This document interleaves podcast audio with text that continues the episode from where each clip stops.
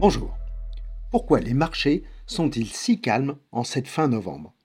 Le VIX, indicateur de volatilité sur le SP 500, est revenu vers 13%, soit proche des niveaux de 2019 pré-Covid.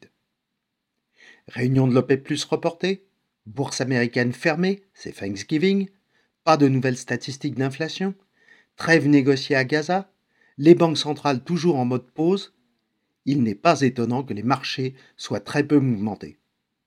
En l'absence de tensions sur le baril de Brent à 81 dollars, compte tenu de l'OPEP qui ne se met toujours pas d'accord et de la situation au Moyen-Orient, les taux d'intérêt sont restés bas à 4,48% pour le 10 ans US. Dans cet environnement, les investisseurs attendent de nouveaux catalyseurs pour les actions alors que la saison des publications s'achève.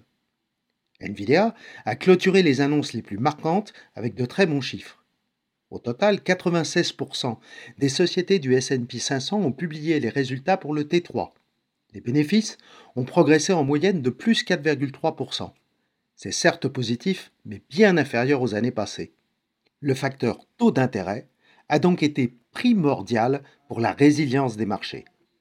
Pour les prochaines semaines, le moteur baisse des taux directeurs, initié par les banques centrales, n'interviendra probablement pas avant le deuxième semestre 2024, comme on le comprend du beige book de la Fed qui vient d'être publié. C'est donc la croissance économique dans les mois à venir qui va primer. Et les PMI préalables de novembre pour la zone euro sont sortis ce vendredi. Ils n'apportent encore rien sur la tendance à attendre. Le PMI composite est toujours sous 50, indiquant une contraction à venir, même si elle est moins prononcée que les chiffres d'octobre pouvaient l'indiquer. Les chiffres indiquent pour l'Allemagne 47,1 contre 45,9 en octobre, mais pour la France, 44,5 contre 44,6 le mois précédent. Pour la zone euro au total, le PMI flash composite de novembre stagne à 47,1, toujours sous 50 contre 46,5 le mois précédent. Idem au Japon, où l'activité manufacturière indique un PMI un peu plus faible à 48,2, compensé par un PMI des services qui monte légèrement à 51,7.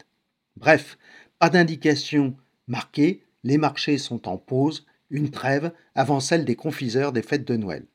Mais une pause bien orientée, un peu comme la dinde de Thanksgiving, la seule dinde sur 46 millions consommés qui a été épargné à la Maison Blanche.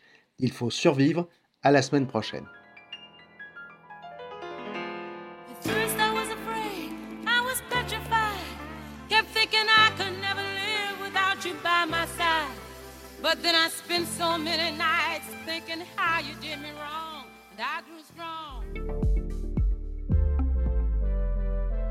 Retrouvez nos podcasts sur Spotify, Apple Podcasts et sur toutes les plateformes d'écoute.